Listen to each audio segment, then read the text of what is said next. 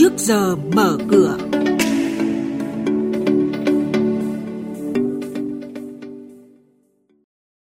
Thưa quý vị và các bạn, chuyên mục trước giờ mở cửa có những thông tin đáng chú ý sau đây. Phiên giao dịch chứng khoán cuối tuần qua, chỉ số VN Index đạt mốc 1.020 điểm. Tỷ giá đô la Mỹ đồng loạt giảm, lãi suất liên ngân hàng đi ngang. Thao túng cổ phiếu, một nhà đầu tư bị phạt 600 triệu đồng. Và ngay sau đây sẽ là thông tin chi tiết. Thưa quý vị, thưa các bạn, phiên giao dịch cuối tuần qua ghi nhận mặc dù có những nhịp rung lắc và điều chỉnh, nhưng dòng tiền chảy mạnh đã giúp VN Index duy trì phiên tăng điểm thứ tư liên tiếp và xác lập đỉnh mới trong năm 2020. Trước phiên giao dịch cuối tuần, sàn giao dịch thành phố Hồ Chí Minh có 197 mã tăng và 246 mã giảm. VN Index tăng 1,69 điểm, HN Index tăng 0,33% lên 152,48 điểm và chỉ số Upcom Index giảm 0,6% xuống 68,61 điểm. Đây cũng là các mức khởi động thị trường sáng nay. Về giao dịch khối ngoại, phiên cuối tuần qua đã bán dòng 46 tỷ đồng. Trên thị trường liên ngân hàng cuối tuần qua, giá đô la Mỹ tiếp tục xu hướng giảm từ khi ngân hàng nhà nước tạo mốc chặn mới, lãi suất tiền đồng trên cùng thị trường đi ngang. Theo các nhà phân tích, trạng thái tỷ giá giảm ở các thị trường chủ yếu là do nguồn cung ngoại tệ vẫn đang dồi dào. Đồng thời, đồng đô la Mỹ trên thị trường thế giới bị mất giá khi các nhà đầu tư tăng kỳ vọng Mỹ tiếp tục tung ra các gói kích thích kinh tế mới. Hiện chỉ có đô la index đo sức mạnh của bạc xanh so với một rổ gồm 6 đồng tiền chủ chốt đã trượt dưới ngưỡng 91 điểm, mức thấp nhất trong khoảng 3 năm rưỡi trở lại đây. Ủy ban chứng khoán nhà nước vừa ban hành quyết định xử phạt vi phạm hành chính đối với ông Lê Văn Hoan, địa chỉ khu VP5, khu đô thị Linh Đàm, Hoàng Liệt, Hoàng Mai, Hà Nội với mức phạt 600 triệu đồng do đã sử dụng 29 tài khoản để liên tục mua bán, tạo cung cầu giả tạo, thao túng cổ phiếu công ty cổ phần cà phê Thương Phú, nay là công ty cổ phần Minh Khang Capital Trading Public, mã chứng khoán CTP.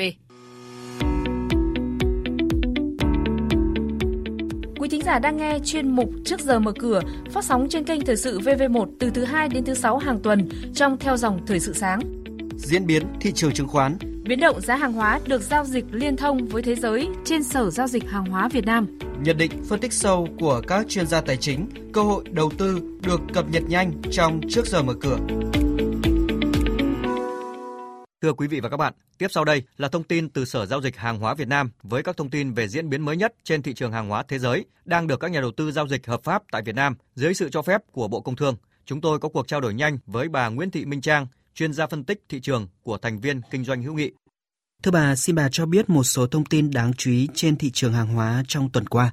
Kết thúc tuần giao dịch vừa rồi thì bốn nhóm mặt hàng chia thành hai nửa xanh đỏ rất rõ ràng. Trong khi sắc đỏ bao trùm nhóm nông sản và nguyên liệu công nghiệp, thì các mặt hàng trong nhóm kim loại và năng lượng lại được phủ kín sắc xanh.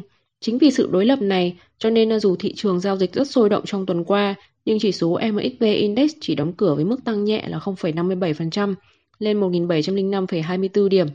À, và đáng chú ý nhất trong tuần trước là mức giảm tới 5% của hợp đồng lúa mì kỳ hạn tháng 3, giảm xuống còn là 211,5 USD một tấn. Các nước sản xuất lúa mì lớn trên thế giới như là Úc và Canada thì đều được dự báo sẽ có một vụ thu hoạch bội thu trong năm nay. Kết hợp với thời tiết thuận lợi hơn tại các nơi khác như là Mỹ và Argentina là nguyên nhân khiến cho lúa mì chịu một lực bán rất mạnh. Vâng, với những diễn biến của thị trường nông sản, xin bà cho biết một số lưu ý đối với các nhà đầu tư trong tuần này. Trong tuần này thì Bộ Nông nghiệp Hoa Kỳ sẽ phát hành báo cáo cung cầu nông sản thế giới tháng 12 vào 12 giờ đêm thứ năm tới. Đây là một báo cáo rất quan trọng và thường có tác động rất lớn đến giá của các loại hàng hóa.